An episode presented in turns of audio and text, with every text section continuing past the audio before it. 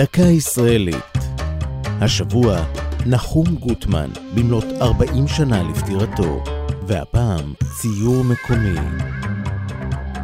בשנות ה-20 של המאה ה-20 התחוללה סערה גדולה בבית הספר לאומנות ועיצוב בצלאל, המוסד הראשון ללימודי אומנות בארץ. קבוצת תלמידים בהנהגת בוגרי בצלאל החליטה למרוד ולעזוב אותו בשל מחלוקת עם צוות המורים וההנהלה. הם טענו שגישת המוסד מיושנת ומנותקת מהמציאות הארץ-ישראלית הקיימת, וכי הוא מייצג בעיניהם את דמות היהודי הגלותי שממנה שאפו להתנתק.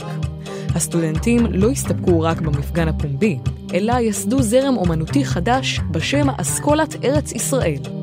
זרם זה התאפיין בשימוש בצבעי שמן בהירים ועזים שנמרחו על הבד הישר מהשפופרת ובדמויות מלאות הבאה.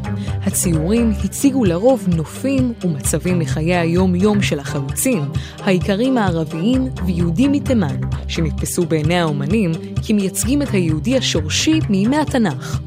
בין היוצרים הבולטים בקבוצה נמנו ישראל פלדי, ציונה טאג'ר, ראובן רובין ונחום גוטמן. אחת מעבודותיו הידועות של גוטמן היא ציור השמן מנוחת צהריים מ-1926, שבו נראים זוג איכרים ערביים במדבר, הוא ישן והיא יושבת בגבה לצופה. בציור המכונן אפשר לצפות במוזיאון תל אביב לאומנות. זו הייתה דקה ישראלית על נחום גוטמן וציור מקומי. כתבה והפיקה אור זועי סולומוני. ייעוץ הפרופסור שרה אופנברג. עורך ליאור פרידמן.